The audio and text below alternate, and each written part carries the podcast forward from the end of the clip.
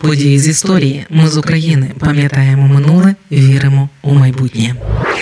1919 року голова директорії УНР Симон Петлюра підписав постанову Української Народної Республіки, де йшлося про припинення діяльності державного центру Української Народної Республіки у разі проголошення незалежності Української держави. Але без двох днів рік існувала і УНР, і Незалежна Україна. Це подкаст події з історії, який звучить завдяки вашій підтримці. Щоб допомогти нам, заходьте на сайт Ми з України.ком та тисніть кнопку Підтримати. Але звісно, паралельно УНР та Незалежна Україна існували умовно, бо 22 серпня 1992 року, за два дні до річниці незалежності, президент Української Народної Республіки у вигнанні Микола Плав'юк передав президентові України Леоніду Кравчуку грамоту Державного центру УНР. Урочисто у присутності президента, голови Верховної Ради і прем'єр-міністра України Плав'юк склав повноваження державного центру УНР і проголосив молоду державу правонаступницею Української Народної Республіки. Державний центр УНР це представництво Української Народної Республіки на еміграції з кінця 1919 року, коли в Україні почала встановлюватися більшовицька влада.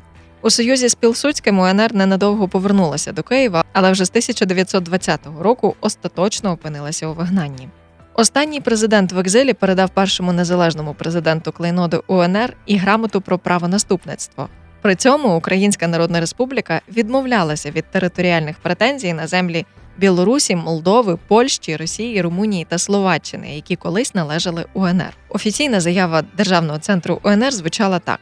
Складаючи свої повноваження, ми заявляємо, що проголошена 24 серпня і утверджена 1 грудня 1991 року народом України Українська держава продовжує державо-національні традиції УНР і є правонаступницею Української Народної Республіки. Звісно, це був символізм, але у цьому випадку він дуже важливий і насправді прикро, що про цей історичний факт та історичну зустріч мало розповідають.